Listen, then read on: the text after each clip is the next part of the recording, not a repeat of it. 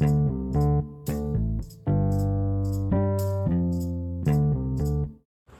दोस्तों, मैं अमित। एक बार फिर स्वागत है आपका मेरे पॉडकास्ट में। इस पॉडकास्ट में आपके साथ एक ऐसी स्टोरी शेयर करना चाहता हूँ, जो काफ़ी इंटरेस्टिंग है। तो चलिए स्टार्ट करते हैं। एक बार एक व्यक्ति अपनी नई कार को बड़े प्यार से पॉलिश करके चमका रहा था। तभी उसकी चार साल की बेटी पत्थर से कार पर कुछ लिखने लगी। कार पर खरोच लगता देख पिता को इतना गुस्सा आया कि बेटी का हाथ ज़ोर से मरोड़ देता है।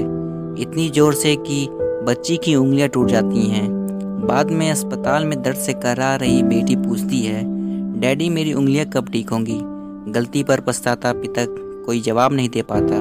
वह वापस जाता है और कार पर लाते बरसाकर गुस्सा निकालता है।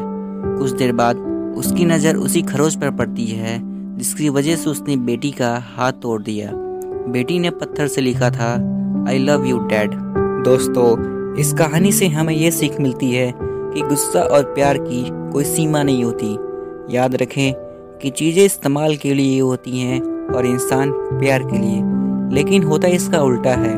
लोग चीज़ों से प्यार करते हैं और लोग को इस्तेमाल करते हैं। उम्मीद है आपको यह पॉडकास्ट पसंद आया हो तो इसे दोस्तों में ज़रूर शेयर करें। धन्यवाद